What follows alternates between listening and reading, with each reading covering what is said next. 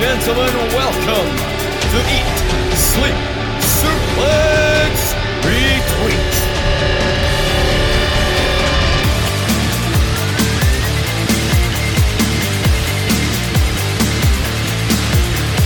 Hello and welcome to this, the latest episode of Eat, Sleep, Suplex, Retweet. I'm your host, Stephen Wilson, and we are firmly on the road to WrestleMania in this, our latest big show, featured centering around the biggest pay per view of them all, unless you're a fan of New Japan, then don't listen to the rest of the show. Getting on, listen to all you want, it's going to be great. Yes, we're talking about WrestleMania, of course, and this is the latest in our rebook series where we take a past pay per view and we rebook it and change things that we thought were absolutely terrible. So, WrestleMania, we had a few that we could have chose for, but we decided to go for WrestleMania 32. But before we go about rebooking, let's introduce our panel who will be dissecting this monstrosity of a show.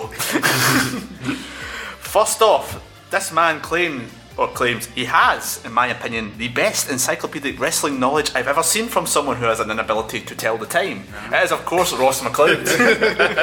I can I can tell the time. It's just I refuse to show up on time anywhere. I mean, if I don't show up in time to my actual work that pay me to do it, what chance have you fucking got? I'm sure you also told me you couldn't uh, tell the analog time on a clock. oh, until I was about like twelve. No, it was it was my blank knowledge. But it is fitting that I am on this show when I am a sub, a stand-in for two other people. Considering this show was like, oh Christ, who the hell else can we get?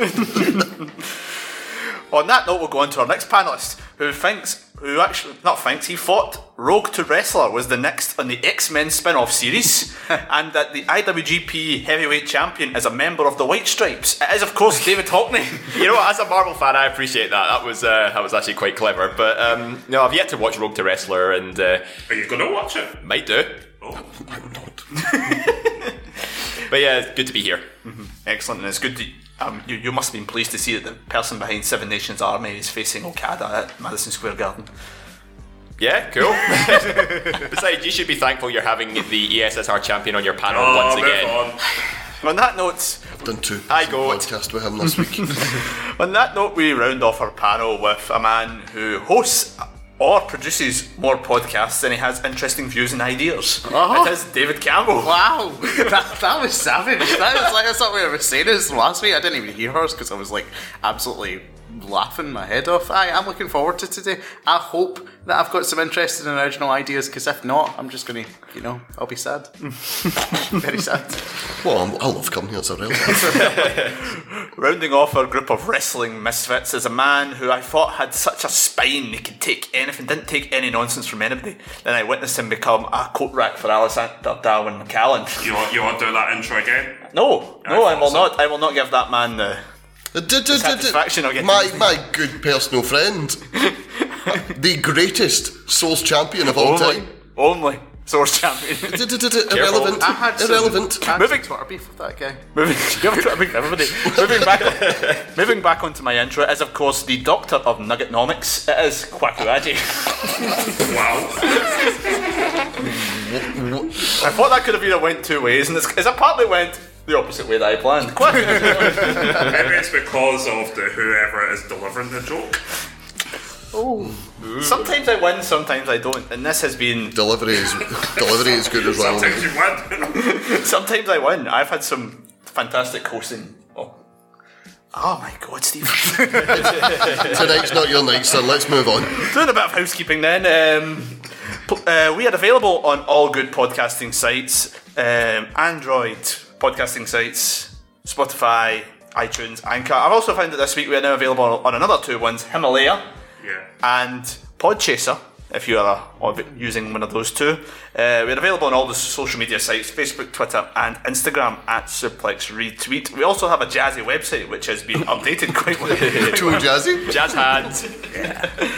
That is www.suplexretweet.com where you can see all our shows, all the team, and you can subscribe to our weekly newsletter available every Friday. It is the perfect thing for someone who is a wrestling fan and does a lot of travelling because you get it all in one place into your email. Right, so let's get away from these horrendous intros and let's get on to the rebook. Now, before we actually There are on, no listeners at this point. They've all switched off after that. Jesus. Oh, pray for me. Uh, yes. So um, before we actually go into the matches, I'm going to start to some with something that was I thought was a theme to this year's WrestleMania, and it was the theme around injuries. Uh, Ross, I'll start with you since you're being a bit of a smart. Um, there was so many. I think it's fair to say there were so many injuries that surrounded this WrestleMania. It was a surprise that it even got a good card together. Yeah, they were joking about how if you took all the injuries, you'd probably get a better card. You had the likes of Cesaro getting a big push at the time, injured Cena, injured Sting, injured, eventually retired the night before WrestleMania. But just such Neville. Two weeks before it, the only reason Zack Ryder got on the card, you know, it was just injury after injury. It just seemed like WWE wanted to fill this 100,000 seater stadium, the biggest show they've ever done, and the wrestling gods were not looking down at them fondly as they just went, "Yeah, you're not going to have him, him, him, or him." Yeah, I think the, the biggest injury I think that affected that year's Mania was Seth Rollins' injury mm-hmm. because he like blew his knee out on a live event just before Survivor Series, and I think that completely derailed the plans uh, going to Mania at that point because I think um, obviously Seth Rollins was in like 200 plus days of his run at that point. I think I wouldn't be surprised if he went all the way to WrestleMania as the champion. No, I think he was. I think he was.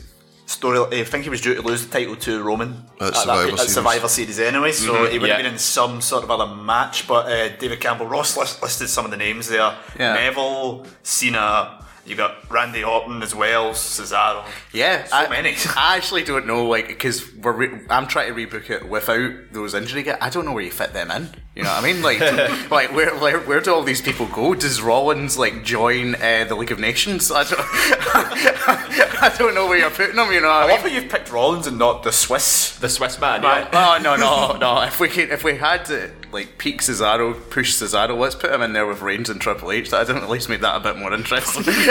I mean, in fairness, if you're going to put somebody in the League of Nations match, surely make Seth Rollins the fourth New Day guy. Oh, do you know what actually that brings? Do you remember there was a point when the New Day were calling him Cap- Captain? yes. And that was like the most low key entertaining thing in the show. Like, it's the Captain, the Captain. Like, rubbing his back. It's just like, leave me alone with his evil The laugh. I chance like that. Seth, that man. But yeah, there was there was so many injuries. It, it would it, you, put all those guys in there. You could even have put them in some one match. I mean, Ross, you said about Neville. He was meant to be in that ladder match. I mean, he could have been an eighth man. He could have been an anyway. If you look at some of the guys that were in that ladder match, you mentioned Zack Ryder, who won it. Mm. Sin Cara, you know. These were guys on the WrestleMania card, you mm. know, when it's quite. Would they have been on the WrestleMania card if these guys were fit? They would have been in the WrestleMania pre-show if those guys were yeah. fit. Like, they wouldn't have seen the stadium. They would have been at home eating some Doritos like we were. You know what I mean? Just uh, Tell you what, if if, uh, if Shaquille O'Neal wasn't in the uh, the Andre the Giant Battle Royal, I imagine that would have just gone on the Oh, you had pre-show. the likes. You had uh, the Usos were on the pre-show. You had The Dudleys. The Dudley Boys. the, the Dudleys, Ryback. Ryback. Ryback. All right. I think the we talked about the battle royal with Shaquille O'Neal there.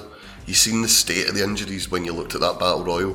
Darren Young finished fourth. oh, I mean, I'm Well, there sure, was there, there was worse battle royal. I mean, there was the one the year after, which was went down to Mojo and Jinder. Yeah. With, Oh, uh, that was worse. The least recently retired Rob Gronkowski. Gronkowski. Yeah. can I be honest? Scott hates Mojo Rawley like we have burning passion. Dave Like, hates Jinder Mahal. like, like honestly, like an unnatural burning passion. Scott hates Mojo Rawley, and when it got down to those two, I just kind of turned and laughed and became the biggest Mojo Rawley fan. Come on, Mojo! to be fair, so was Dave. yeah, I would have done the same to be honest. But uh, so many injuries, it could have made a lot of difference to the card. But we're going to take those injuries kind of aside. We may actually mention them when we actually talk about the matches. But I thought we would start when we actually talk about the matches. We start at the top. Let's start with the main event of this WrestleMania: Roman Reigns taking on. Thank you. I have nothing else to talk about now. Roman Reigns taking on Triple H for the WWE title. Now, uh, David Hockney, uh, this kind of centered around the kind of theme to a lot of things in this WrestleMania. It was long. It was very, very long. Hence why I went. Twenty-seven minutes. Yeah, it was like 25 minutes, 23 minutes, I think that match lasted. Was this? What would you say do 27 differently? minutes. Oh, honest, I, you know what? I would shake things up completely and take what Triple H and Dean Ambrose had at Roadblock uh, the, the the month prior and make it a triple threat. That's my sort of uh, big change I'd go in here. I think because I, I think about the the Roadblock match and Dean Ambrose had Triple H pinned, but his feet were under the bottom rope, so technically he's out of bounds and it doesn't count. So Dean could possibly argue it's a screwy finish. I had you beaten one, two, three, and then he could argue like he acts. He's supposed to be the lunatic friend. You know, he's meant to go absolutely insane. And I think what would have been good for Ambrose is that because nobody was buying Roman Reigns as the top guy, right? Why not have Ambrose cause a lot of chaos that more people are starting to talk about him and get him to sort of demand to be involved in the match? And but then Triple H says you've got to beat your buddy Roman to get in. Is this not like a common WWE cop out though? Just make that triple threat the main event of WrestleMania. Well, I think maybe if if either the one on the one v one match isn't going to be popular or it needs that little extra extra element to it, maybe create a bit of tension, a bit of drama. I think it is necessary because I mean, if you look at all the great sort of like main event matches in the last few years, a lot of them have been triple threat matches like Mania 20, Triple H, HBK Benoit, WrestleMania 30, another triple threat. And even this year, we've got Ronda Rousey, Charlotte Flair, and Becky Lynch. Mm-hmm. Ross, you got a point there? See, I don't think it was the oh nobody buys Reigns. Reigns is a top guy. Reigns is a great wrestler. It's just a simple fact it was obvious. Hmm. Hmm. Yeah, That- that's why I'm saying throw Ambrose in to shake up a bit. Ambrose wouldn't change anything. It's still going to be Roman Reigns. You're just going to get them more mad. You just even if it's just what a seed, seed of doubt, maybe. No, because then you just give people false hope and then you annoy them even more. This this is why, like Becky is in the women's match because she's the most over woman at the minute. It's not to she's going to win. I think we all know that. For Christ's sake, it's the most. there is a. You do have a wee bit of seed of doubt with it. It's Yeah, not With but- Charlotte, exactly. but it's guaranteed. Ross, what would, what would you have actually? What would you have done differently in this match? I wouldn't have made it 27 minutes. I'd have made it 15 minutes. I'd have made it 15 minutes. I'd have had Roman Reigns destroy Triple H because he's already done it, and I made it no disqualification, and I'd have put it all on third last. I wouldn't have put it on last. You'd have put Shane Taker on last. There you go. Three simple things. No DQ, 15 minutes. think not- third Oh, what happened with Shane Taker? Uh, well, I'll save it for when we talk about Shane Taker. But I think, in hindsight, it had to be main event. But I do get that. I, that's why. That's a big part why I yawned, and it's because the, the telling thing was right. Okay, I won a Royal Rumble sweepstake that year, and it's because I pulled out number thirty, and I was like, yes. And it's because I knew in my heart it was going to be Triple H and he's going to come back. The only surprising thing was the fact that Triple H threw him out before he threw out Dean Ambrose. That was the only thing that, was, was- See, that's another argument to have Ambrose in as well because he was No, runner but- up in the Rumble. No, but see, that's another argument to not have him in because what he just said, it caused more anger. Because it was that, it was obvious it was going to be Triple H, but then they gave you Yeah, that wee seat um, and then pulled it again. And they did it at Fastlane as well. Yeah, add Ambrose in if he's going to win it. You don't add him in if he's not going to win it. Aye, Ambrose took the pin at Fastlane. Mm-hmm. Aye. And what I would say, uh, we discussed this in the Worst Royal Rumble Winners show, mm-hmm. where I said I did not agree with this because it's boring, but I don't think there's another main event you could have had this year because of the injuries and because of everything that's going on. Mm-hmm. What I'd do is take what they did um, like a year or so later with Brock and Goldberg and let's do the squash. Let's have Reigns come out, spear Triple H in the main event, and just end it right there. Because if nothing else, if nothing else, at least it's a shock. Because the one thing is, you can't really say anything bad against Reigns because the year before this, he had that match with Brock Lesnar that everybody was hating on, and that's probably one of the best WrestleMania main events I've ever seen. That was the rumoured. sorry, we better call to That was the rumoured main event for this year. It was meant to be Triple H, Seth Rollins, and it was going to be uh, Roman Brock too. And then obviously Seth Rollins' injury, they changed things about. Then they decided, oh, we're not going to put Brock in the main event this year because he, he signed a long term contract so we can fuck about with him. Mm-hmm. That worked well. And then, then they decided, right, we'll do Reigns Triple H. But then obviously with the fact that there's no one else on the card with the likes of Cena being injured, Orton being injured, who's your world champion? Right, fine, we need to make this a world title match. Your hands are tied basically with all Aye. the Do injuries. you, do you think it was?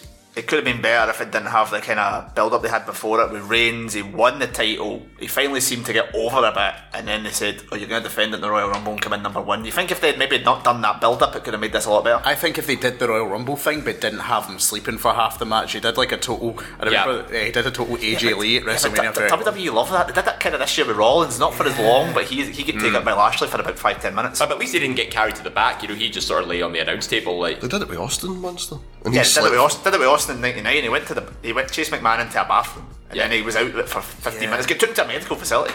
It's it's just the fact that actually, if he, if he gets taken out of the arena, he doesn't look like a conquering hero. It looks like a bit of a wuss, to be honest. So Not really, thrown through a table. Oh, well, Rollins got thrown through a table. He didn't get carried to the back. I think Yeah, not before. No, but he get put through one table and then a 230 pound Bulgarian splashed him through another. I think would have been better about this is if they'd went full in on this Roman Reigns as a badass idea that they set up because they had him beat Triple H to a pulp at one point. I can't remember what pay per view Yeah, it was. see. Um, and that was great. Like everyone was like, "Well, this is a new Roman. Let's go with this Roman who's like an emotionless beast." But they kept trying to turn him into Cena 2.0, which has always been the criticism of WWE's writing a Roman. Go with Roman as this like machine who's going to take on Triple H and might have Triple H's number completely and have him dominate him in the main event. At least that's more interesting. Do you know what two things absolutely killed Roman Reigns when they actually got because Philly, the site of the Rumble, was it Philly, Th- No, uh, Pittsburgh? no. It was one somewhere, somewhere beginning with P, where he won a Royal Rumble. they were in Raw, the Raw the next night where he won the title. The crowd were cheering for him. They had him over. He was, he was mega over. He Oh, was yeah. mega over, and the thing that killed him was, like you said, putting him in the Rumble again because we were like, "Oh, we don't want him to win the Rumble again. Hmm. And two, cool dad Triple H. See when Triple H starts coming out and doing like the two sweet and the sucket and wearing the leather jacket. Triple H, current Triple H seems to have. He's not 100% sure at times if he's a face or a heel. He, he mm-hmm. kind of does either or when he wants to. you Yeah, know. he wants to be the cool, like now people that slag people on Twitter, you'll see people like commit to a character. If you want to be laughed at, be a face, don't be a heel. Well, that was Triple H doing the suck it and the I'm a badass and I'm going to, you took me out, so I'm going to take you out. He did the same thing uh, leading into WrestleMania 22 against John Cena. He started to bring back the, the DX suck it uh, motion and stuff like that. Like, and that's why Chicago turned on Cena. I think it was the same mistake ten years later that happened with Roman Reigns.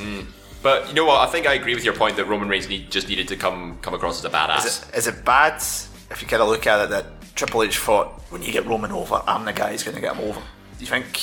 Why doesn't Why didn't Triple H just be the sort of like mega heel authoritative figure like he was with the Daniel Bryan feud? But then obviously people would argue they're just doing the Daniel Bryan As- storyline again. As David said, who, who could you put in that role? No one. injuries? No one that year. And I don't think that it's bad of to say Triple H has put himself in that slot because it's not as though Triple H has put him in that spot and winning the main event of WrestleMania. He is laying down for Roman and you can criticise Triple H all you want. He is a perceived name in the mainstream. So by saying Roman Reigns beat Triple H in the main event of WrestleMania, even now that still means something.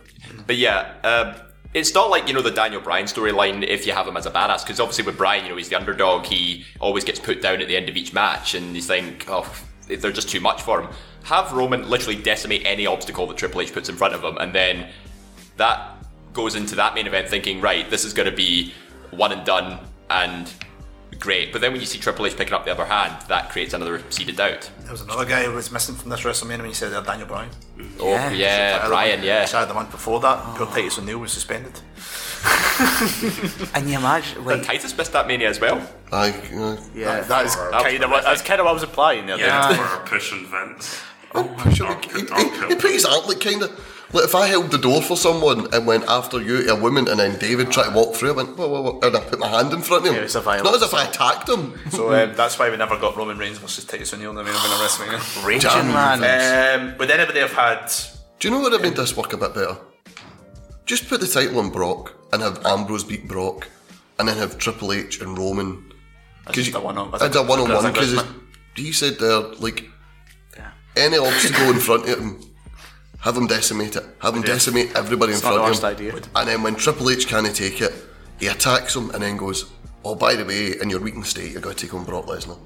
So would MDF have had MD other than Reigns win this, or would we all think that was the right call? Oh no, no, Reigns should have won Reigns the winning is the right call, but it's just the, the fact that it was predictable and boring. And Twenty-seven minutes long. Yeah, I would have had it substantially. That that's one criticism I always have with Triple H. He thinks his matches have to be like epics. There's a thing I saw today that they talking about what his segment is. They were trying to predict what's happening this year's WrestleMania. Said him and Batista's segment is going to be about an hour. Yeah, Yeah. because they both think they're the biological son of Ric Flair. On that note, we'll move on to another biological son of a wrestling person. Yes, Paul Bearer's son, The Undertaker. We're going to talk about the match between Shane McMahon and The Undertaker in a Hell in a Cell where if Shane won, he would get control of Monday Night Raw. What's in the box? What's in the box? Uh, I'm going to start with David Campbell on this. Uh, David, what would you have done differently in this match? to scrap the match altogether. Stephen, I just don't think that the name Shane McMahon and The Undertaker should go together at WrestleMania. Fair enough, you get that moment with him jumping off the steel. Fair enough, but see the 20 minutes or so we had to sit through getting to that point with Shane thinking that he's going to debut in Dana White's promotion down the line. That's just that's just no happening for me. So you know, in the SmackDown versus Raw games uh, back in the day, where you could decide if you want to put someone for a minor injury in a match still and take the gamble with them. Let's just do Cena versus Taker this year.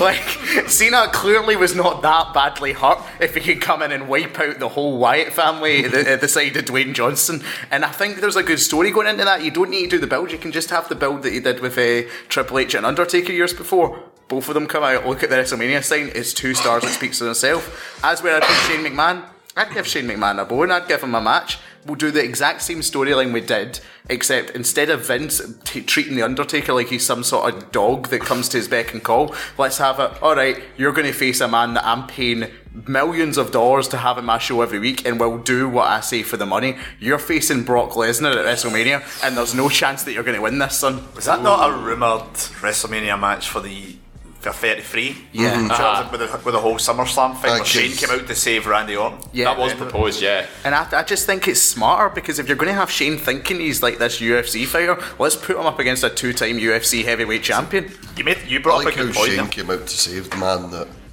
viciously kicked his father in the skull and sexually molested his sister Yeah, on but, live um, TV. you- moving away from that one, David, you, you brought up a good point. The thing that didn't sit well with me in this whole feud, I mean, the best part of this was the whole Shane returning aspect of it. But uh, David Hawkins, Yes. uh, why Taker? You know, what's the, what is the logical point in having Taker Shane? What would you have done here? That's the thing, it just wasn't logical booking. And I think David summed it up best. I would have just scrapped the match altogether. Because the, the way I would describe this match, I'd call it a panic booking.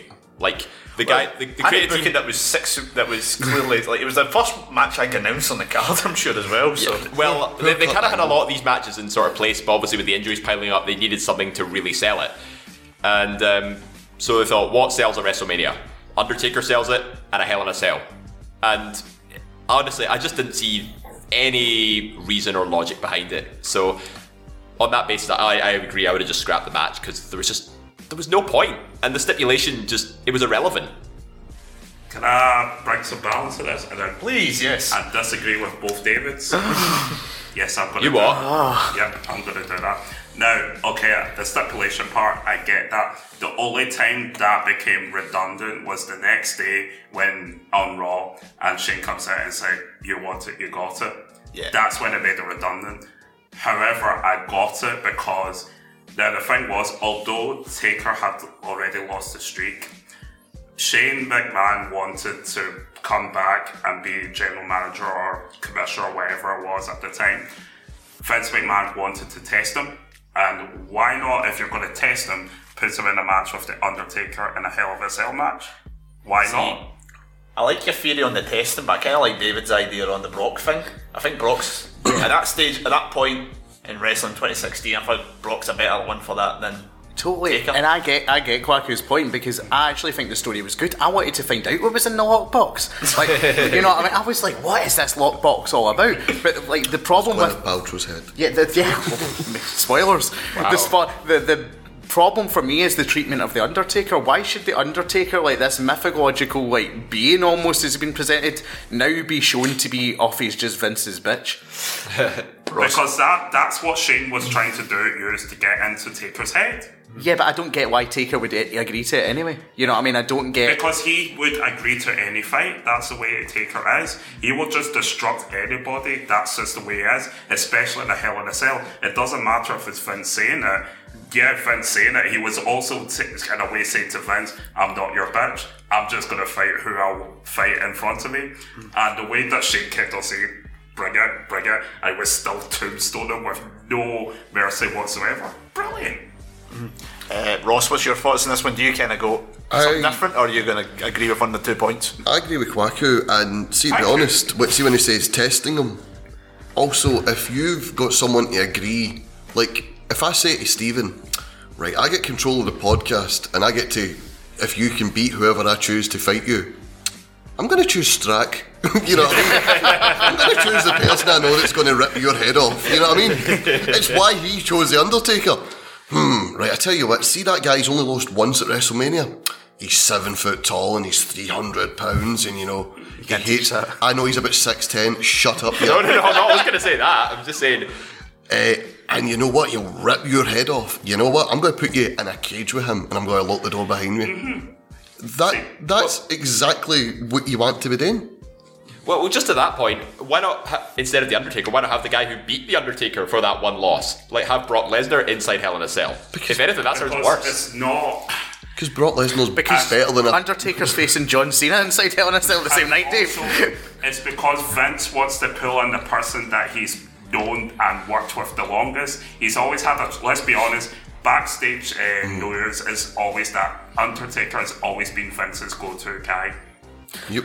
And I get right. Plus, I he, ca- totally he get can your argument. control. Although he's saying, "I'm not your bitch," he does have some semblance of control over the Undertaker. Yeah. Backstage wise, whereas Brock Lesnar, both in storyline and in real life, can never be controlled. Can I throw a, another name into the hat? Go. Uh, Triple H. Shane Triple H would have been. Shane Triple H would have made Shane so much Triple H would have been waiting for for ages. Because that was the one that was like, who's the closest to the family? Yeah. It would be more threatened by Shane coming in. Triple H. I think that I honestly believe that real life egos would have got in the way of that match happening. I don't think that Triple H would have agreed to face Shane McMahon, and I don't think that Shane would have agreed to lay down for Triple H at WrestleMania. On the actual match we got, uh, I kind of thought this was very similar to the one we talked about first. It was far too long. Yeah. It was far too long. It was. I think this was the longest match on the card. I'm sure this was about 35 minutes or Yeah, something like that. yeah, and See, That was just uh, Shane trying to climb the cage. yeah. and don't get me wrong, right? See, I first started watching wrestling like 2006. I like Shane McMahon as a wrestler. I oh, think he's Oh, incredibly underrated, like especially back in day. Like he's not bad at all. He has good matches. I remember facing Shawn Michaels at Saturday Night's main event, and I'm like, that was great. This was class. Badass as well. Yeah. it's badass. So it's not a knock on Shane, it's just like, and I get Kwaku's point, and I get the stuff that you're saying this was what the story was. I just don't think that element of the story was told well enough for it to actually translate over. Just, just to let you know, last week I convincingly convinced a lot of people that an 18 second match was the greatest million year Oh, I'll opening listen. match I wouldn't say it was the ever. And I greatest. I would. I would. I would kind of give you. I kind of. I'll, I'll, I'll, if I can convince people on that, I will convince you on this. Sorry, uh, just on that 18 second match you brought up, I had to rewind it because I turned to have a bite of a sandwich and Daniel Bryan get hit with a bro kick. and I generally, still with half a bit of sandwich, I'm like, one, two, three. But There's a lot in that sandwich. honestly, that- honestly, on our new spin off, Eat Sleep Sandwich, re- we will discuss the WrestleMania 28 sandwich. But back to Shane Undertaker. just to sort of briefly go to I was talking. sorry. You dick. Fucking hell. You get out your sick bed to help people out and you get interrupted by Dave and Dave. right, uh, I forgot what I was going to fucking say now. You may as well speak. Dick. Sorry, Ross. Uh, just saying, uh, if going, just imagine if Brock Shayton did happen, they just have a sweat off.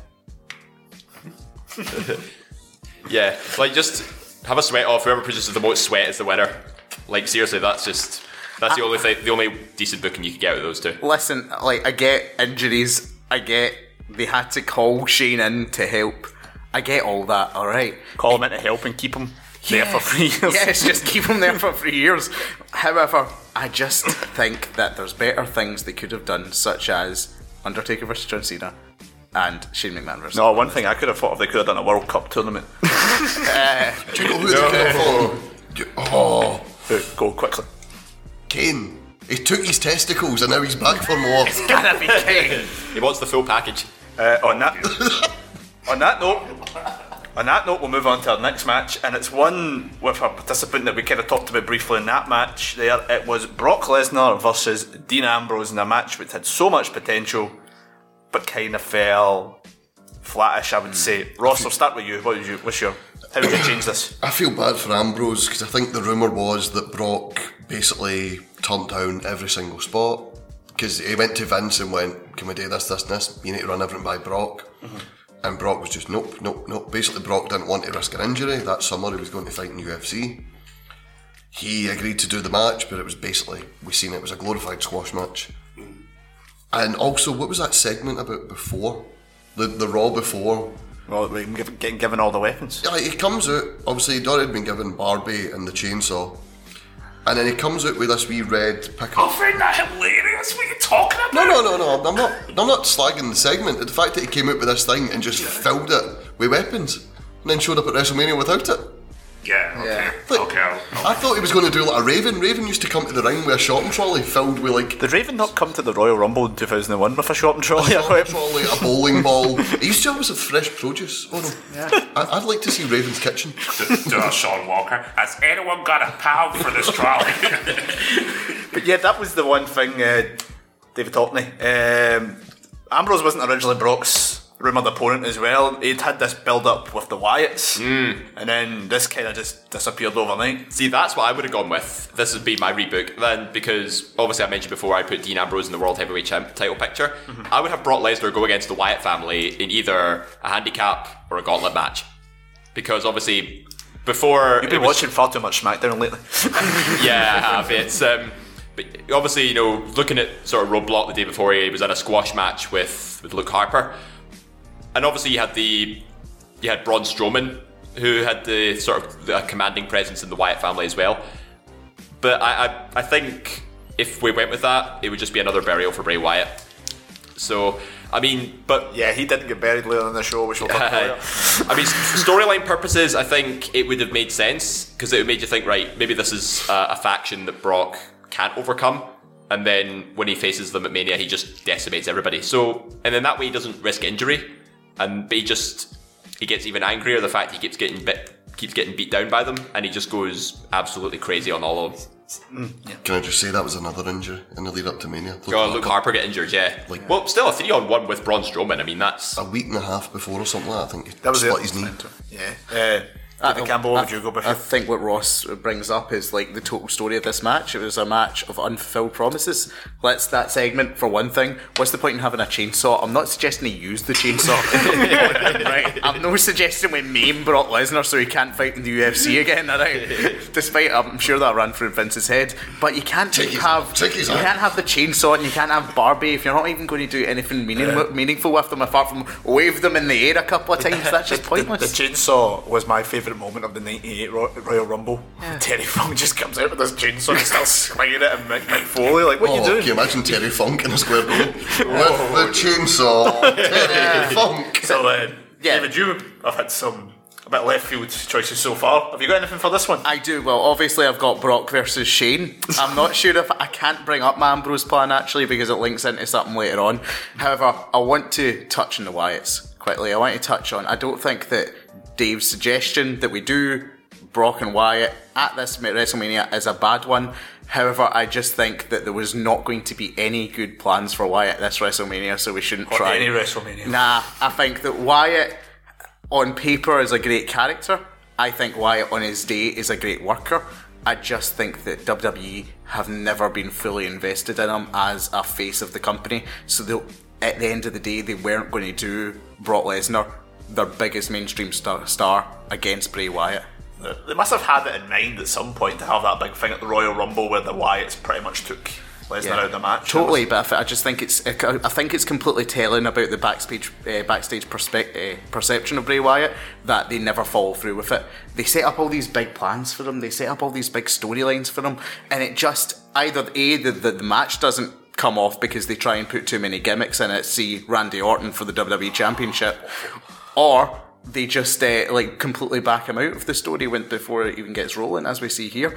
And I don't think that the match is Ambrose's fault. However, I have heard, and especially Stone Cold talked about Ambrose's attitude on his podcast. He's not the biggest fan of him. I've heard that Ambrose can't isn't the easiest person to work with sometimes, and his attitude seems He's to rub. very, he's a very secluded individual. He likes, he doesn't like to be in the public eye, that type of stuff. He, Totally. You've seen that in his WWE Chronicles, even though it was slightly scripted. Yeah. he probably didn't really want. And you think that cameras him and Brock face Lesnar would be able to bond over that? Because Brock Lesnar built, lives in a farm, I presume, somewhere in the middle of nowhere, like a, a serial killer. Um, I just picture the two of them talking like Ron Swanson for Parks and Rec. Yeah. I once worked with a man for three years and never knew his name. Best Yeah. friend I ever had. But I, I do think that, and Heyman said this recently. Heyman came out and said that you've seen you've seen what Ambrose is like in the Stone Cold podcast. Like, don't believe everything you hear about Ambrose. Like, there's a reason that he's never been like the top guy in the company, and a lot of it is to do with his attitude. And that's Paul Heyman saying that. Mm-hmm. Yeah, inter- highlight of the match is uh, to me is uh, Heyman's face when he pulls the chainsaw out. Honestly, I think they could have easily done a spot with that chainsaw, but just like not phys- No, hang on. please, please go on. Yeah. Just a pinky.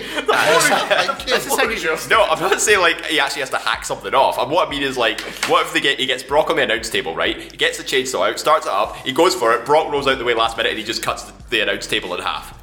No harm done, but you do get, a, but you do get a fair bit of Or, destruction. or he chainsaws a bit of his muscle off and it just kind of reappears. Oh, just because he's kind of like, he just like Yeah. flexes. Or if he doesn't do it with the chainsaw, do it with Barbie at least. or do know? it with the ropes. Like, I'm let's sorry, I'm chainsaw the ropes off.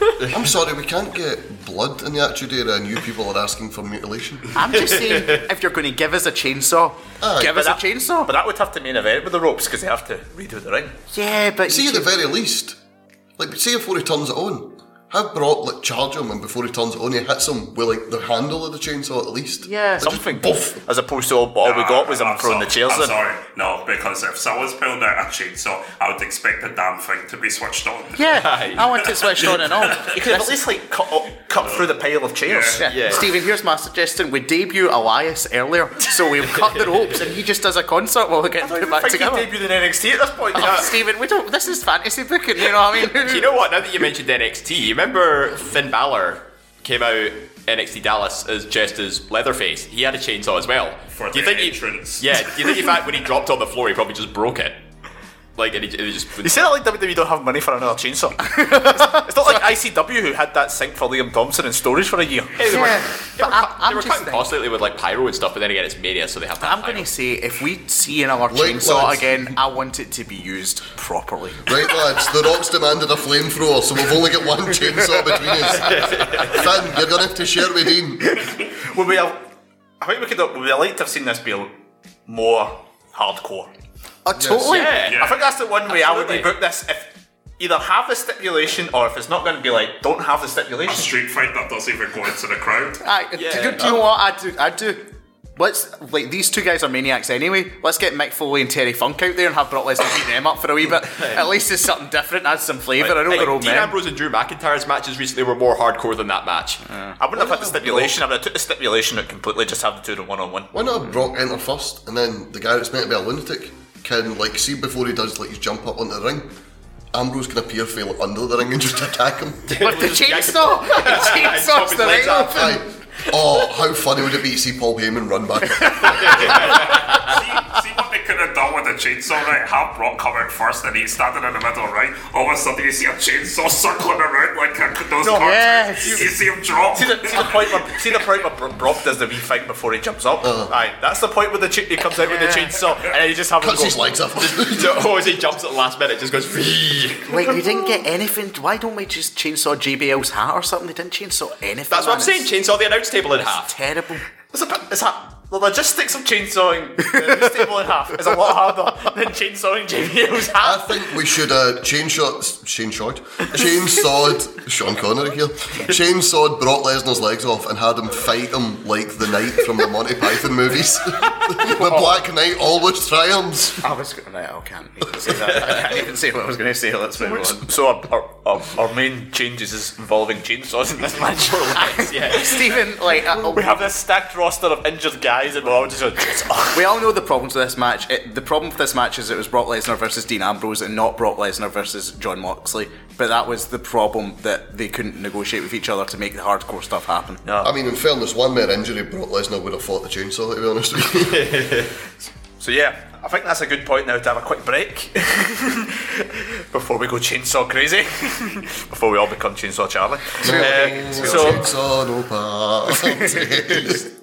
After the break, we're going to talk about some of the other segments. We're going to talk about the Rock Point, where Ross is 10 minutes. Yes. Uh, we're going to talk about the Andre the Giant Memorial Battle Royal. We're going to talk about the, uh, the six man tag team match involving the New Day and the League of Nations. And then we're going to talk about some of the other stuff that's going to be happening in this Mania. But before we talk about that, here's a wee clip or a wee audio of the intro to that year's WrestleMania, which, in my opinion, was the most epic part of the full show. was it Kelsey Grammer? Was Frasier? Just listen to his soothing voice. We'll see you in a minute. This is the dog of war, Luke Matthews, and you're listening to Eat, Sleep, Suplex, Retweet.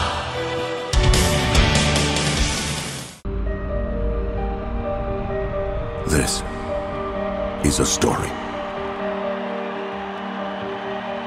A story about an event. Event that changed our world. This story begins as most do with a dream. And as the dream grew, so did the legends. Legends of larger than life giants. And warriors brought the world to their feet. Legends of men made from iron.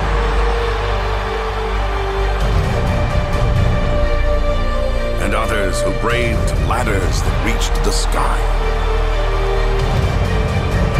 Stories of the dead rising. And fearless leaders who are mightier than you could ever imagine. A place where fire touched the stars. And millions came together. All for one glorious night. And with these moments, frozen in time, the world wonders. What's next? Now, on this worldwide stage, You ready? in this modern day Colosseum, Let's go. the journey begins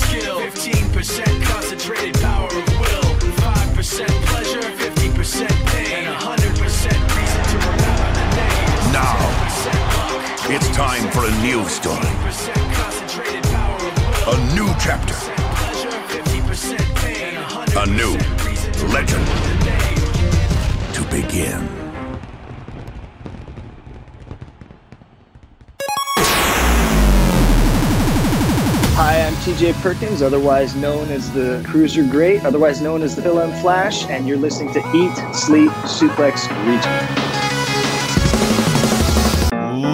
Ladies and gentlemen, welcome to Eat, Sleep, Suplex, Retweet. Welcome back to Eat, Sleep, Suplex, Retweet. I'm Stephen Wilson. I'm joined by the two Davids, Ross and Kwaku, and we are rebooking WrestleMania 32. Before we get back onto the topic, I would like to thank first Luke Matthews for his soundbite. You can catch Sarah's interview with him on all good podcasting sites now. And I'd also like to thank TJP, uh, former WWE Cruiserweight Champion, the winner of the Cruiserweight Classic, for also providing a soundbite. You can catch my interview with him this coming Saturday in the first show of our WrestleMania week. Yes. But we'll be, Mania, mania. But we'll, stop singing. It's Kwaku's karaoke night again. yeah, we will be doing one show a day between this coming Saturday and the Monday after WrestleMania. So that is lots of content. If you want to get all that content immediately after it comes out, subscribe to us. Please send loads of cider to Lindsay. loads.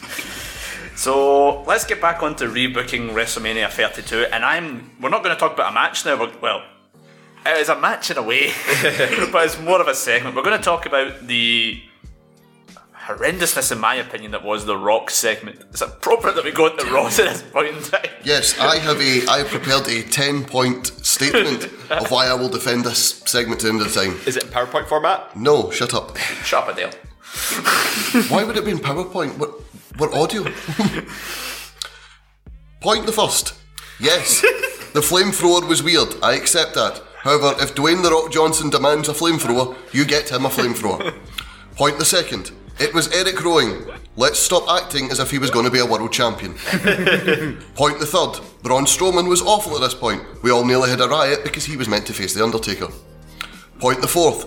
Bray Wyatt had been beaten twice on pay per view in the space of 12 months by both Kane and The Undertaker. He was then also he was also beaten a third time on pay per view by Kane later that year. Point the five. Bray Wyatt's last pay per view appearance pre Mania saw him running away screaming from Brock Lesnar. Hardly the fearless cult leader. Point the six. He was not booked on Mania. They chose Zack Ryder over to replace Neville over Bray Wyatt. Point the seventh. According to the Wrestling Observer newsletter, plans for the Rock segment were still up in the air the Monday before WrestleMania, meaning Bray Wyatt had no Mania role six days before WrestleMania. Point the eighth. It's The Rock and John Cena. Of course they slapped them about. Point the ninth. Again, it was Eric Rowan, the only man eliminated. the only man eliminated when the Wyatt family beat Team ECW in a tables match. He was the first man eliminated. He was eliminated before Tommy Dreamer. He can barely walk.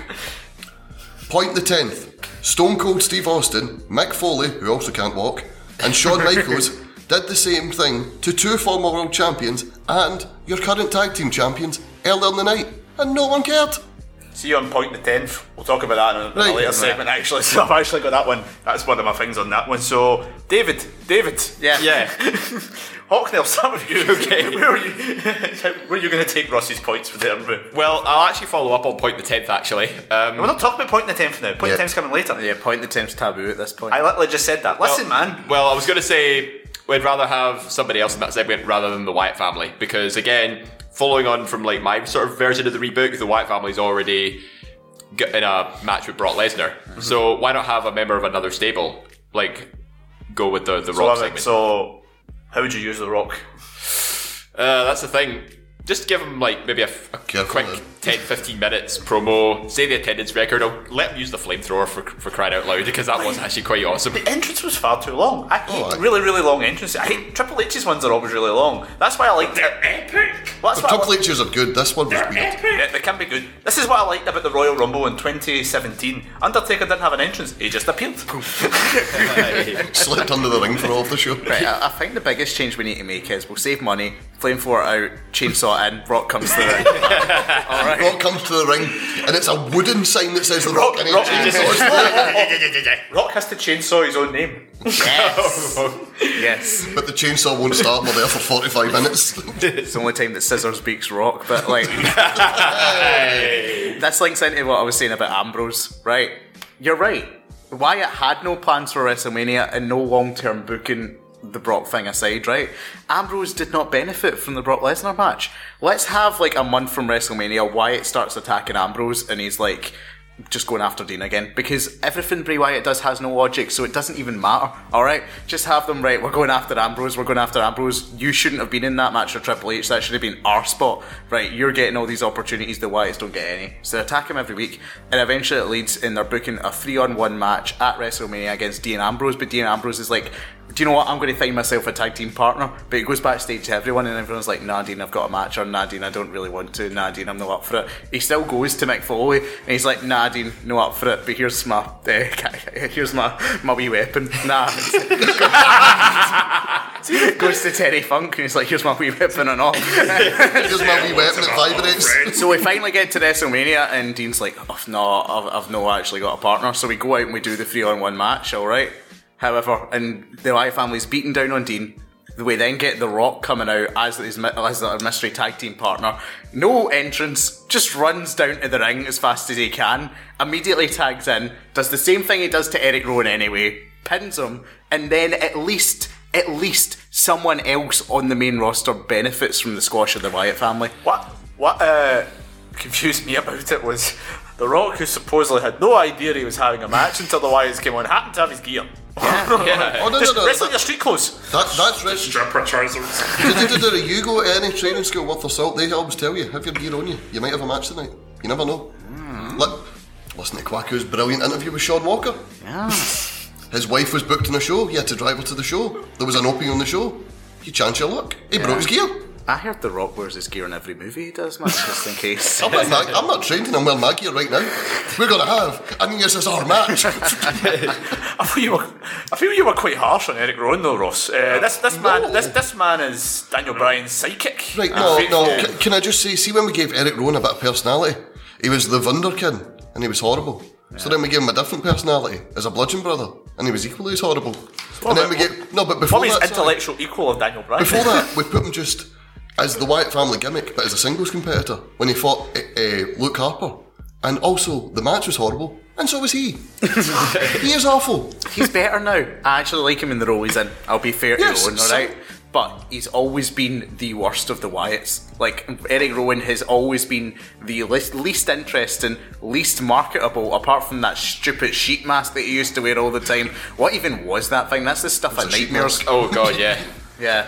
It's like something out of Pet Sematary or something like Yeah, that. totally. And I totally. Do you know what, Ross? I'm in total agreement with you. We shouldn't have been whining about the fact Aaron Ro- Eric Rowan was smashed because at least now he goes My- down in history as the man who had the shortest my, match of my WrestleMania. main gripe with it is the full segment before it went too long. Yeah.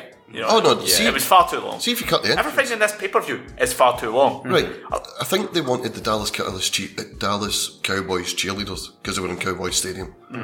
Have them. Don't have the flamethrower. Maybe just have the stage set on fire. See if he wa- had the flamethrower, he should have came out with the flamethrower as opposed as opposed to it just being there. I bet you when Just three hillbillies tried to attack him, he really thought I could use a flamethrower right now. But do you know what I could have used?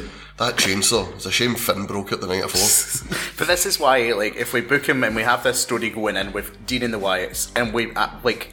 It makes more logical sense because now The Rock's like, you know what, I'm going to show up and I'll, I'll surprise Nice Dean. I'll, I'll give him a wee surprise. I'll be his tag team partner. Alright? But he's late, like, so he just like runs out halfway through the match. Like, that's that's a Still good putting moment. his shoes on. I'm coming. This is what The Rock learned from teaming with Mankind. So like, I'm going to be nice. I'm going to give him something to surprise It's me. just so odd. It would be really, really odd to see uh, like The Rock helping Dean Ambrose out. Like, what? Can you imagine? Remember, John Cena comes in later on as well. Oh, yeah, we've not talked about John Well, Cena. John, John Cena's fighting The Undertaker in Hell in a Cell in my universe, Dave. so, even though Cena was out injured. yes. I don't care. He's like, Cena just back comes up to with one arm and he's like, right, Bone Taker, let's go. Yeah. Fucking Tory in the corner here. Oh, you're fit to walk. Back to walk. to, to, be, to, be, to be fair, Cena's Cena's, Cena's, appear, David Campbell's wellness policy key drinks. Alright, alright, Cena's appearance kind of filters into David's logic of he's, he's, he's semi-fit that he can show up. You know, he can fight Taker in a hell of a Yeah, cell. if he can do that, like, let's be honest, he's no exactly. Taker can't move, so if he can't move either, it's fine. You know what I mean? Like, just have them hit each other for a wee bit and, like, do stuff. Like, I don't know. Like, Was like, it like, like, what they did AA last as year.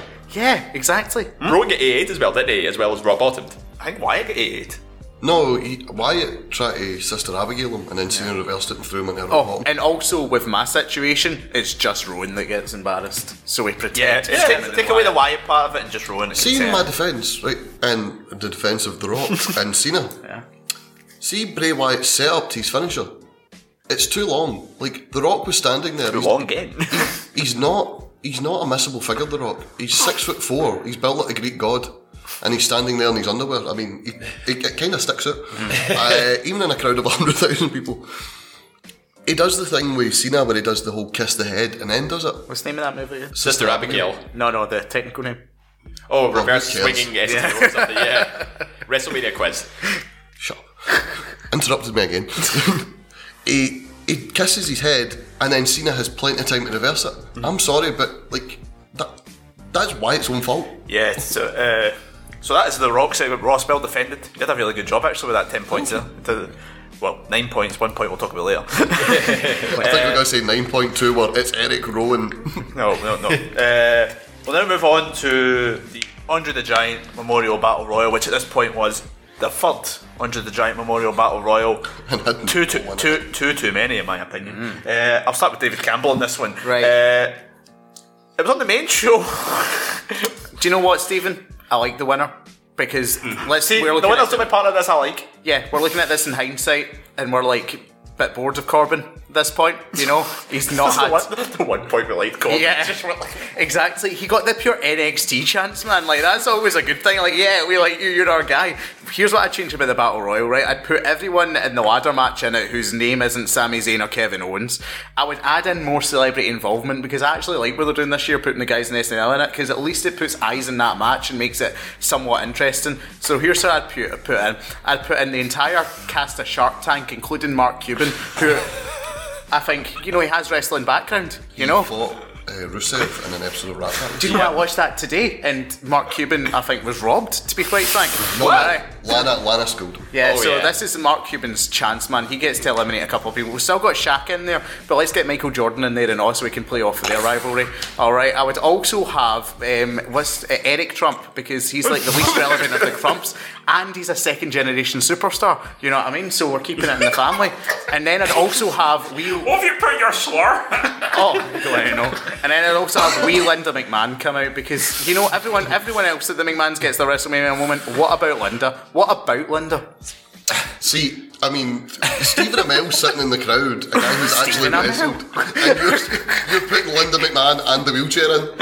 I never said nothing about the wheelchair. I know, One, the one, of, one of the greatest pops in WrestleMania history of coming out of that wheelchair. the, wheel- the wheelchair's, the wheelchair's my surprise Here's entry. my idea. Linda McMahon comes in with a chainsaw and scares about seven people out Enough of the of the ring. wheelchair. the chainsaw.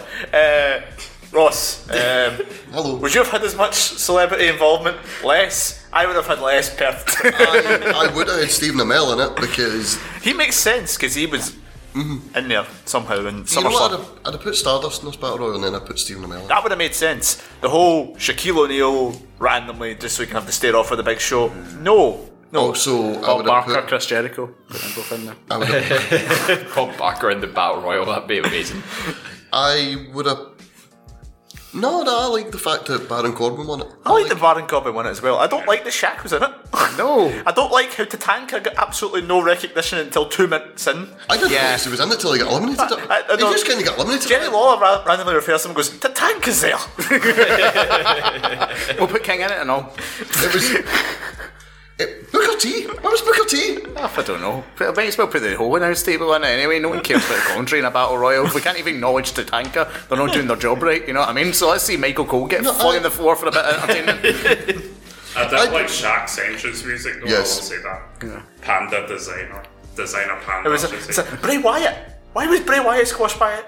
The Rock. He could have been in this battle royal. Put the and he- Wyatt family in the Battle Royal, yeah. to be fair, if if they're not going to win the battle royal, what would you rather have? A moment we actually remember with The Rock, or in the battle royal who no one actually cares about? Except the winner.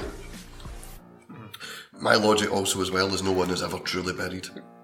Look at The Rock in 97, 96, 97. Look at him now. Look at the Undertaker. Look Undertaker at Heath Slater. We all get we all get Heath Slater over in 2016 after being jobbed out in Superstars for four years. You know what I mean? Nobody's ever truly buried. It was just the simple fact that it's again going back to last point. It's The Rock and John Cena. You're going to have to do the job for them. Mm-hmm. but back to the battle royal. Yeah, on the battle, Royal. Baron yeah. Corbin. Yeah, I don't like how he never got an entrance. I think it would have been better if he got an entrance. Yeah, I like. I think his win was purely Uh, down for down to shock factor because everybody I think was expecting Kane to win that year. Special Scott. Do you know what? Do you know what actually ruins this for a bit for me? It's not end of days at this point, and I forgot it was the pure generic one they had before. But see if it was end of days playing at WrestleMania, I'd be like, eh, Oh, yeah. such Can I- a good song. Can I just say on the Scott point, we were watching it in my pal's house and it was all casual fans. And one of the boys, Chris Craig, his favourite wrestler growing up was Kane.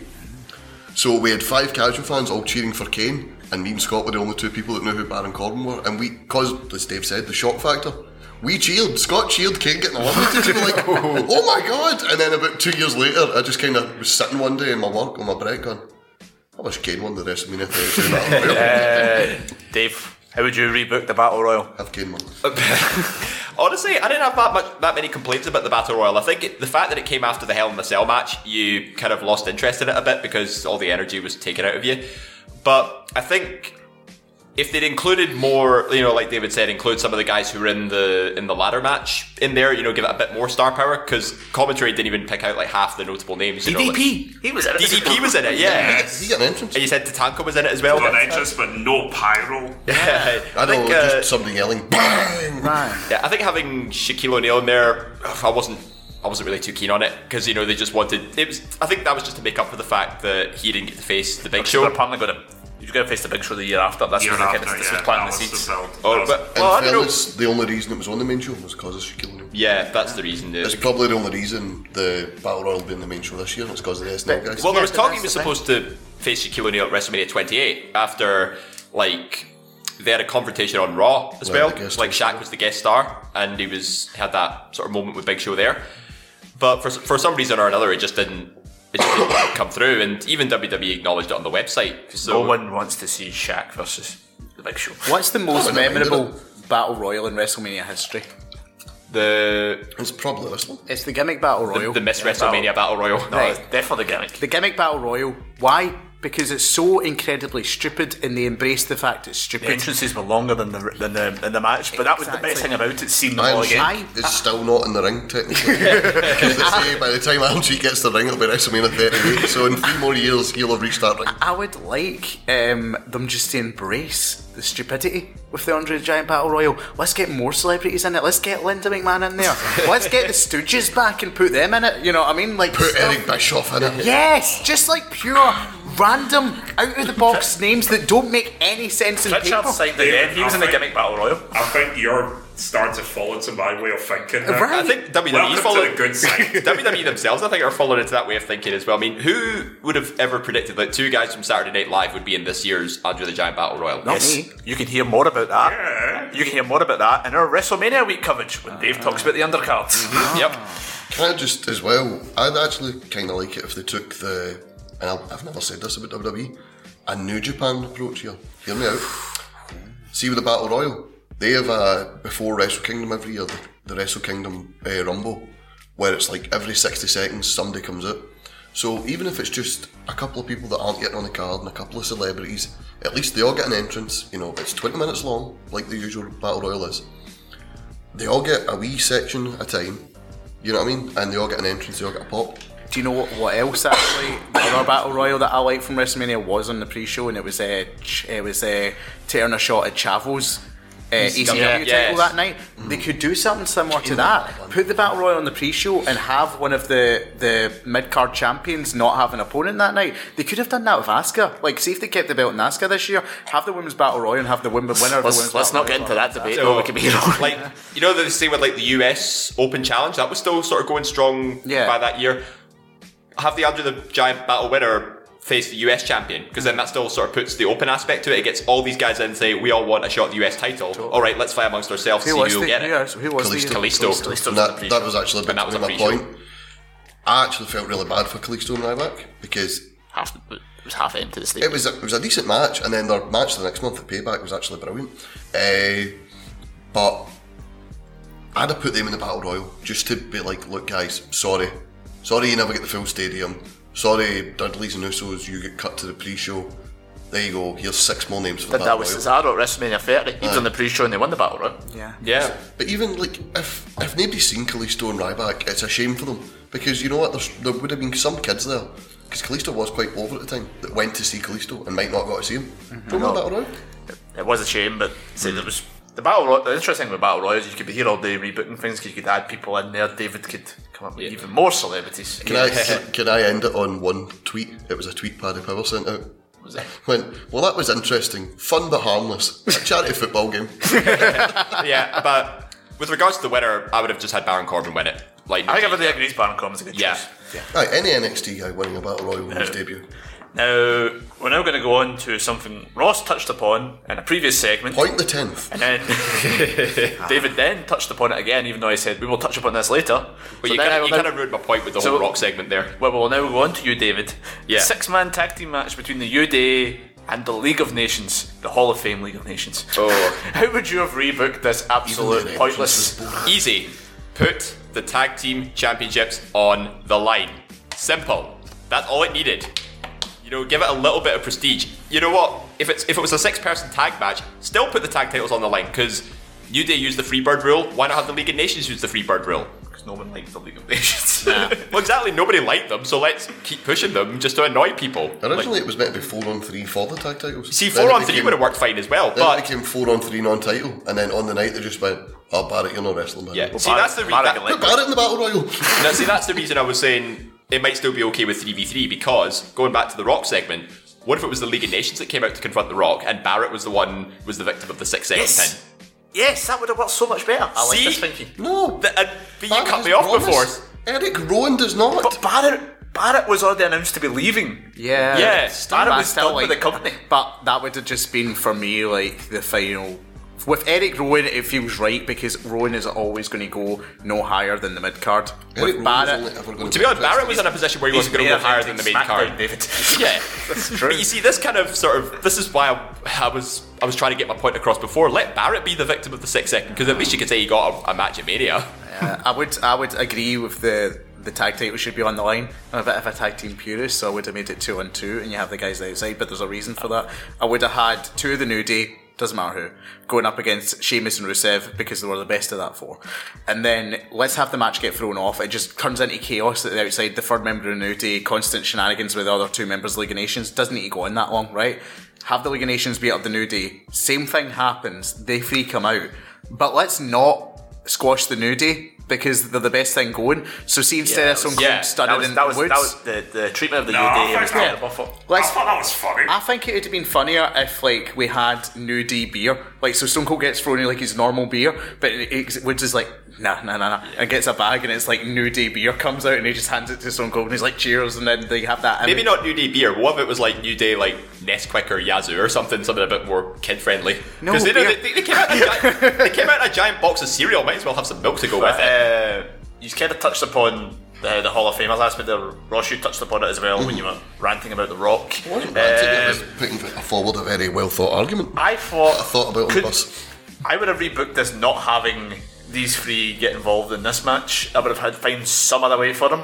Not 100% sure what, but them coming out and pretty much squashing both teams Mm-hmm. at one point. What was the point in it for the cheap pop? Well, what I said was, sorry, my thoughts behind it were, if the New Day can't beat the jobber team that they've been beating for months on the big stage, when they're your tag champs, they're about to become your longest running tag champs. And yet, Stone Cold, who who blew his arm out, by the way, throwing a punch, and has severe spinal issues, that's why he's not getting back in the ring. Mick Foley's still waiting on his hip transplant. And, well, Shawn Michaels looks great. But, you know, two, two of them can barely walk. One's Shawn Michaels, he's always going to be great. And they beat up with ease in three minutes what the New Day couldn't do in ten minutes. And then beat up the New Day just for the fun of it. Do you know what I would have done? The tag titles would have been on the line, on the pre-show. The Dudleys would have beat the New Day in the lead up to it because the new, uh, League of Nations screwed them. Then the Usos would have beat the Dudleys, new tag champs, Usos, and it would have been a four on four match. It would have been the League of Nations against the New Day and the hometown hero, Mark Henry. Because that was meant to be send off at the time.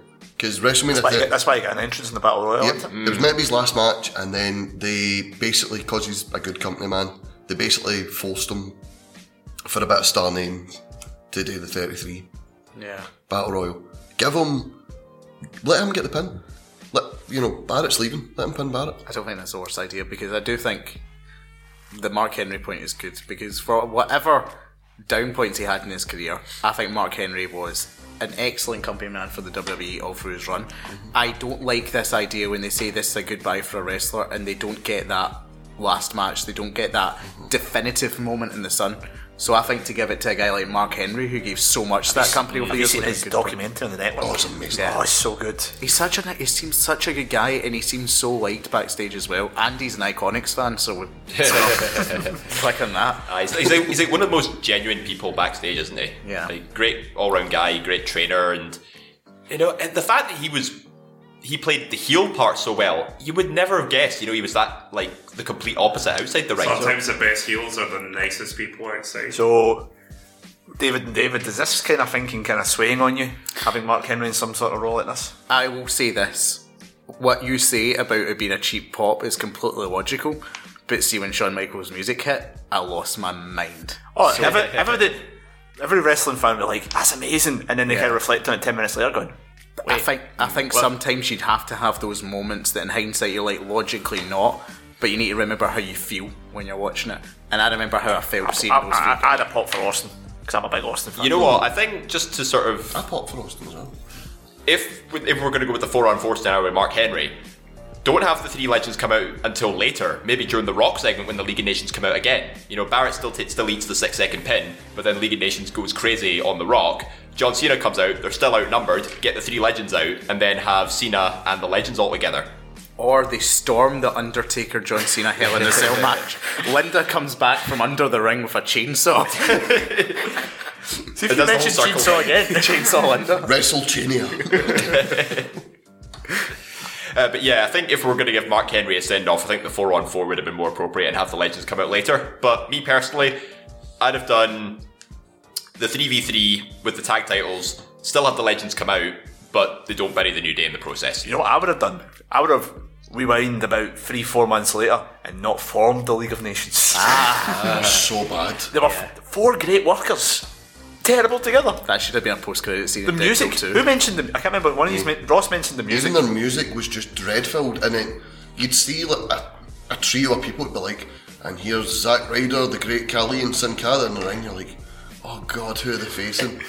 dun, dun, dun, The thing is, though, It's like theme song for the United Nations, isn't it? I think it's like, see, when you have like a number of good apples and you put a bad apple in it and they start to rot. That's kind of what happened with the League of Nations. But Del Rio's your bad apple because he's just boring anyway, isn't he?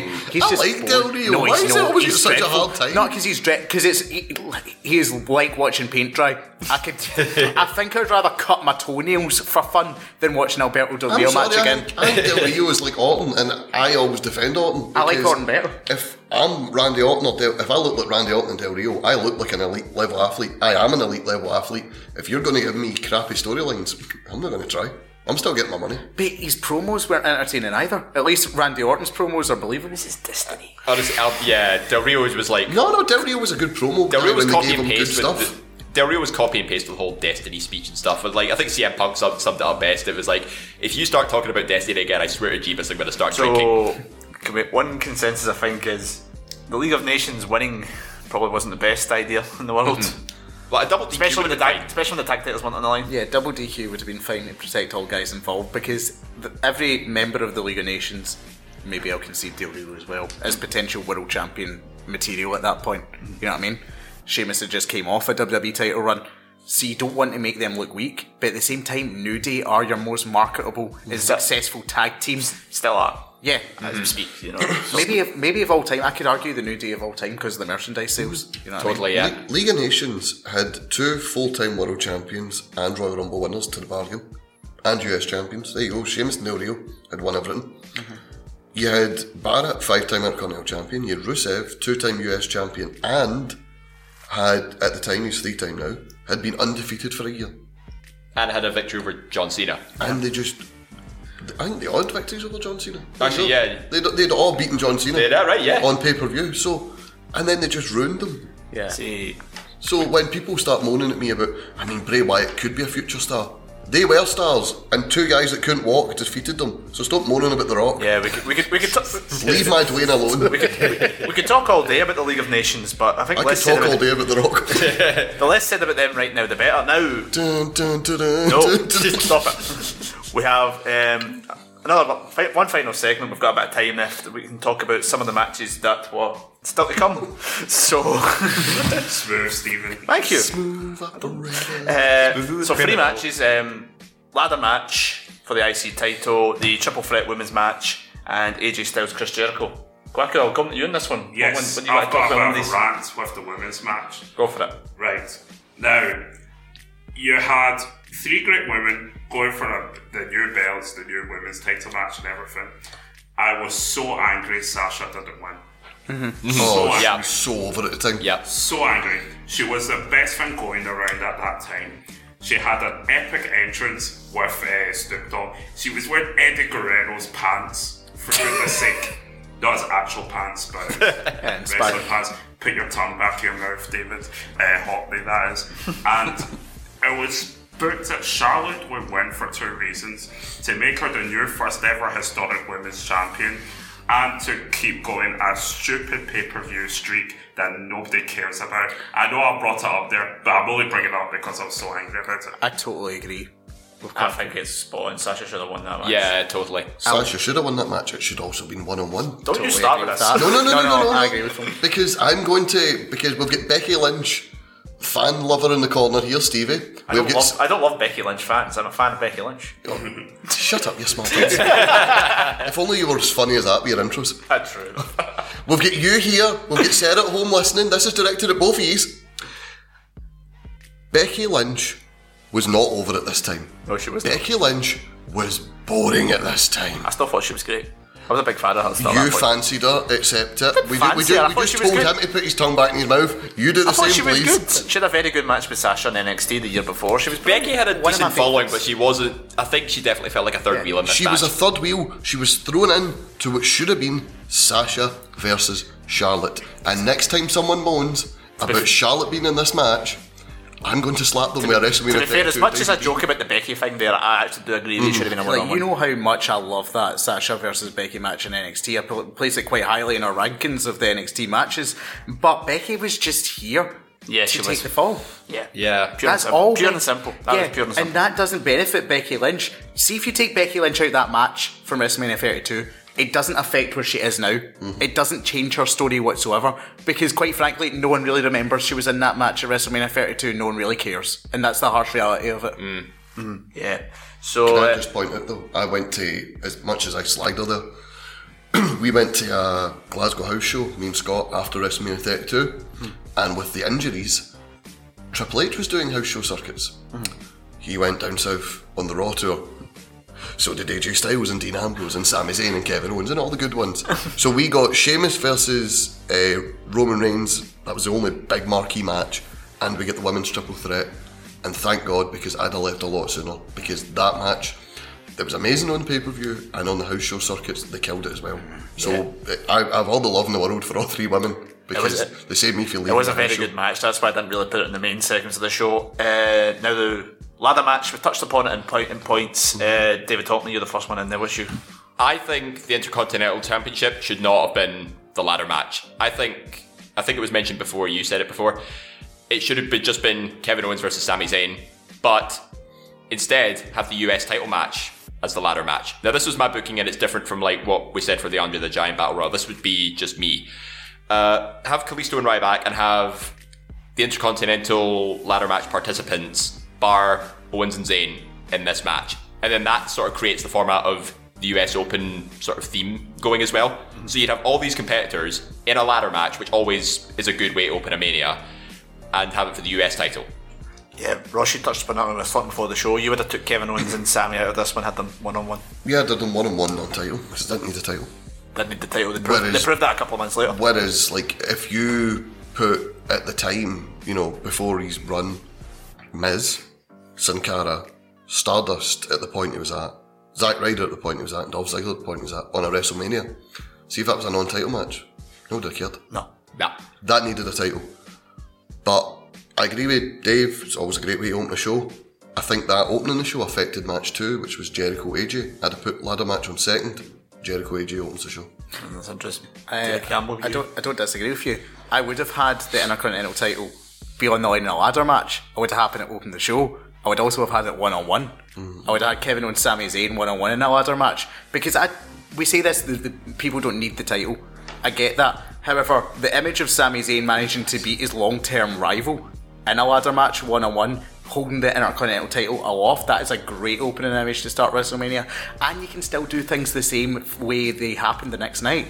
Have Kevin Owens attack Sami Zayn before his match with The Miz, and then still have the Maurice interference, so you still get the title in The Miz, and he still gets his great Intercontinental title run that he went on after that. But then And you who slapped Zack Ryder's dad? No one snaps Linda McMahon. But, um, but I just think we've lost the art form that is a one-on-one ladder match. We always have the multi-man now, and I think that one-on-one ladder match have given us some of the best matches in WWE history. Talk about Shawn Michaels, Razor Ramon, Shawn Michaels, Chris Jericho. They're always fantastic. I can't talk. I've my pick for this year's WrestleMania was the US title in a ladder match. I thought that would have been good and quick. Can I just say the way we're talking is as if we think that match was rubbish. Well, that's No, why. no, that's no, why. no, no, no, that's, that's why. I put it. In, that's why I put it in this point because I thought it was good. The one thing I would change about it is who won No, the but the way you guys are talking, you're, is, you would think that you think it's rubbish. No, no, I Oh, no, like like- I said, I'm a big advocate for ladder matches. I would keep the ladder match, just change the title and change some. Am I, am I the only one that thought why Miz did not just win it? No, because you couldn't uh, you couldn't have opened it that way, so you would have had to switch the order I around. think the travesty was Zack losing it the next day on Raw. See, Yeah. we, Should have- should, he should have had that for a month. Had Miz win and then you know then you didn't have to have that whole fiasco. we talked before on our like best and worst show, and on we, we we talked on the preview for Fear and Loathing how we all wanted uh, Aspen and Lewis to win the ladder match, and how the crowd just sort of felt like it crumbled when Aspen and Lewis didn't. It wasn't the fact that POD did, the fact that they didn't. Hmm. I think Miz winning, Miz was hated at this point and not in a good way. Miz was the Miz TV guy. Miz was not liked. Miz's biggest feud at that point was three SmackDowns in a row he lost to AJ Styles between matches with Jericho. And he gets his tooth knocked out, and that was the most interesting thing. I think, as David Campbell says, you need Zack Ryder to win it because one, it's a shock, as Dave mentioned earlier, shock factor. Two, he's liked. Three, it gives Zack Ryder that moment.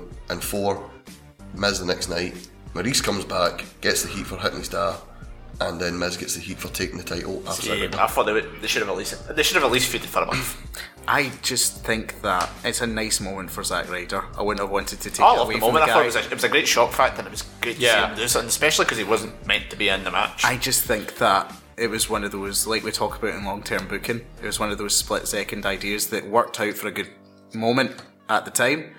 I just think in hindsight, you could have given this moment to Sami Zayn beating Kevin Owens until a definitive chapter of that story at WrestleMania. um, No, I, I disagree. I think Kevin Owens would beat Sami in like a screwy finish, and then Kevin Owens still gets heat, and they can keep keep the feud going with a title involved. I just think in terms of long term booking, it, it makes more sense. Well, in my mind at least. Uh, we'll move on now to the final match of the main card: uh, Chris Jericho versus AJ Styles. Uh, I personally thought just thought this was just a good match. Uh, the Yep. one thing I would have thought about it was, could the two of them been used a bit better? Put it on first. Put it on and first, change yeah. the winner. Uh, yeah, AJ should have won. I wouldn't have changed it. No. No, finished the feud. The f- we thought this finished the feud because obviously AJ won on Raw, Jericho won on SmackDown. AJ wins at Fastlane, then Jericho wins at Mania, and then the next night on Raw, uh, AJ pins Jericho to become number one contender.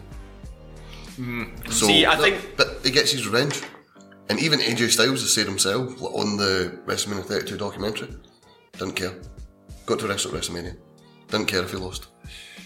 Yeah, see, if it was up to me, I think that Raw match, that his first match with Jericho, keep that. Fastlane match, keep that, but have Jericho go over that time.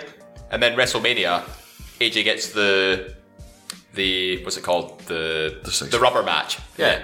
And but why not make it even better? Make it two out of three falls. Oh, that's actually not a bad idea. I not like a it. bad idea. That, that, that would be my idea going into it because they, they each have a victory over each other, but now this time they say this needs to be decisive. Totally. Two of the best in the world going in WrestleMania, two out of three falls. I think that would have still stole the show. But I think it's like Steven says, there's a reason we have this in the last segment because it's a good match. Mm. So anything we're saying here is just a minor gripe. I would only say that AJ Styles should have won was because he was relatively still new to a WWE mainstream audience at this point. So by having him lose at WrestleMania in front of like hundreds of thousands and the most eyes you're going to get in the WWE product, it doesn't start him off in the best way, and that's the only reason that I would have changed it. See the two reasons I'd have kept it the same. One, screw finish. Jericho cheats to win. That's what heel does. And see, that could have just happened at Fastlane. Okay, point two. Point two. Point Je- second. Point the second. point second, yeah. Point the second, Mr. Hockney. Good day. uh, when AJ wins the next night and basically wins the feud, 3 to 2, he goes to feud with Roman. The feud with Roman is what made uh, Vince McMahon like him. and is why AJ Styles is where he is today. That was a good feud actually with Roman Reigns. So- very high quality. Because basically, he put him against Vince's guy. Vince thought he was a, a mid card guy at best.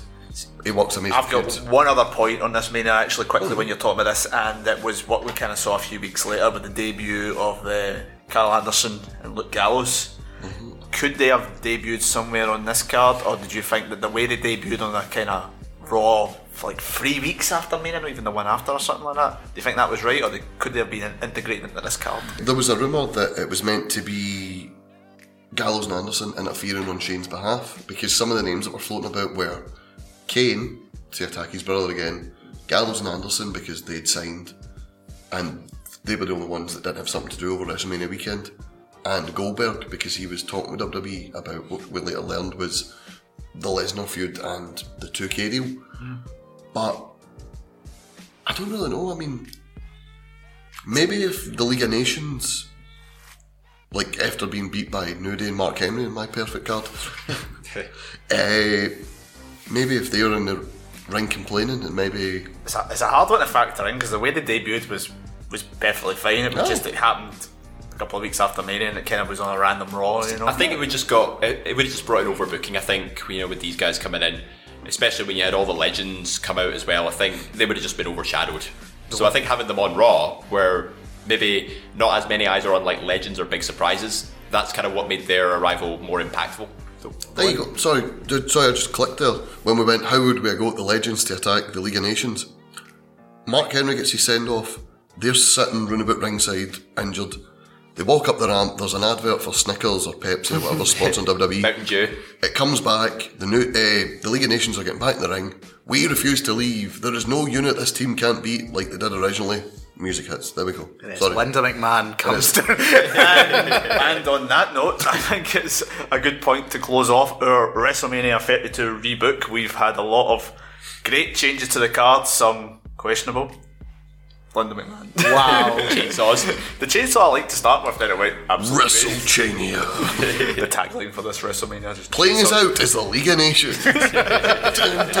Now, as I mentioned earlier on the show, we have so much coming up in the next week here at Eat Sleep Suplex Retweet. We are s- kicking off our WrestleMania week coverage. And, and it starts this Saturday. As I said earlier on, we have our interview with TJP, one of his, or TJ Perkins as he's now going as, one of his first interviews that he's done since leaving the WWE. We talk about a lot of stuff. We talk about his career to date, his time in the WWE, the, the true story of his release, and some of the rumours going about about his future plans. So that's worth looking forward to. And then after that, we've got a string of shows focusing on WrestleMania. We've got David Hockney, he'll be going over the undercard on Sunday. Yep, the very first show hosted by the champion. Only no other way to go about You about would have to make this about you, wouldn't you? And then following on from that, we've got two superstar profile st- shows. We've got one on Batista. Give me what I want. What I really, really want. Is that what you want? We What you wanted really, Andy really want? To host it, and he's hosting it. So try not to spit on the microphones, Dave. And then we've got a, a profile on Kofi Kingston as well. uh, we also have a NXT Takeover New York preview. Uh, we'll be going through the full card from that pay per view, and then after that, we've got another WrestleMania preview. We'll be talking about the matches high up on the card, the main title match, the women's main event, and so much more. Then after that, Ross will be hosting one on the Hall of Fame. Yes, I have the goat of sweepstakes on the Hall of Fame show. I, I expect to be inducted into the ESSR Hall of Fame one day, so this is a good, So, a good place for that.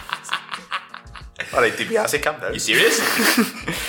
Uh, then after that, we have got the best of the Indies. So we're going to be we've got Scott McLeod will be previewing the G1 Supercard from Madison Square Garden. He's not hosting it from Madison Square Garden. Live from New York, it's Scotty Night Live. Scotty doesn't know he's doing that. Scotty doesn't know. What a bunch. Uh, I'm definitely making that the background song. then on the, the don't worry about the day of WrestleMania as well. We've got another special interview that day. You're going to have to keep an eye to find out who that special interview is going to be. Who is it? It's Linda McMahon's wheelchair. Yes. so I've really, I've, I've just got a chain in front of a chainsaw with a mic. but no. And then on the Monday after WrestleMania, we're going to be doing our next day quick reaction where we're going to be digesting all the things that happened the night before with very little sleep. Oh. But it's okay because we're going to be then doing a main preview where we'll have properly thought about what's happened on the Thursday afterwards. We'll So- overanalyze everything. As we always do. So there's so much coming up there. So if you want to be able to catch all that content whenever it comes out, please subscribe to us on all good podcasting sites. We are on so many, it would take me all day to list them. So just search for Eat Sleep Suplex Retweet. If we're on it, you'll find us there. Also follow us on social media, Facebook, Twitter, Instagram at Suplex Retweet, where we'll be putting out the shows there as well. And you can go onto the website where everything's going to be there as well.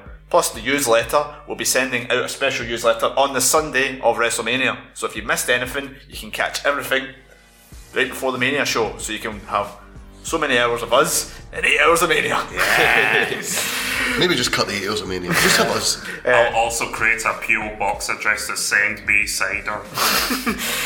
I would like to thank my panel. First of all, David Hockney, Thank you very much. uh, Ross McLeod, You're welcome. David Campbell, At ease. and my cider patient, Kwaku Ag. Panelist the fourth. Shut up the fifth. I have been Stephen Wilson, and we will see you on WrestleMania weeks. To then, goodbye. Listen, cunts, I don't care what the fuck you think you're doing, whatever you think is more important with your life, you honking bag of dick tips. You know what you should be doing? You should be going online, you should be subscribing, you should be listening to the back catalogue of Eat, Sleep, Suplex, Retweet, whatever the fuck you're doing, that's what you should be doing. I don't care if it's your mum's birthday, I don't care if she's feeling contractions, get on it right now.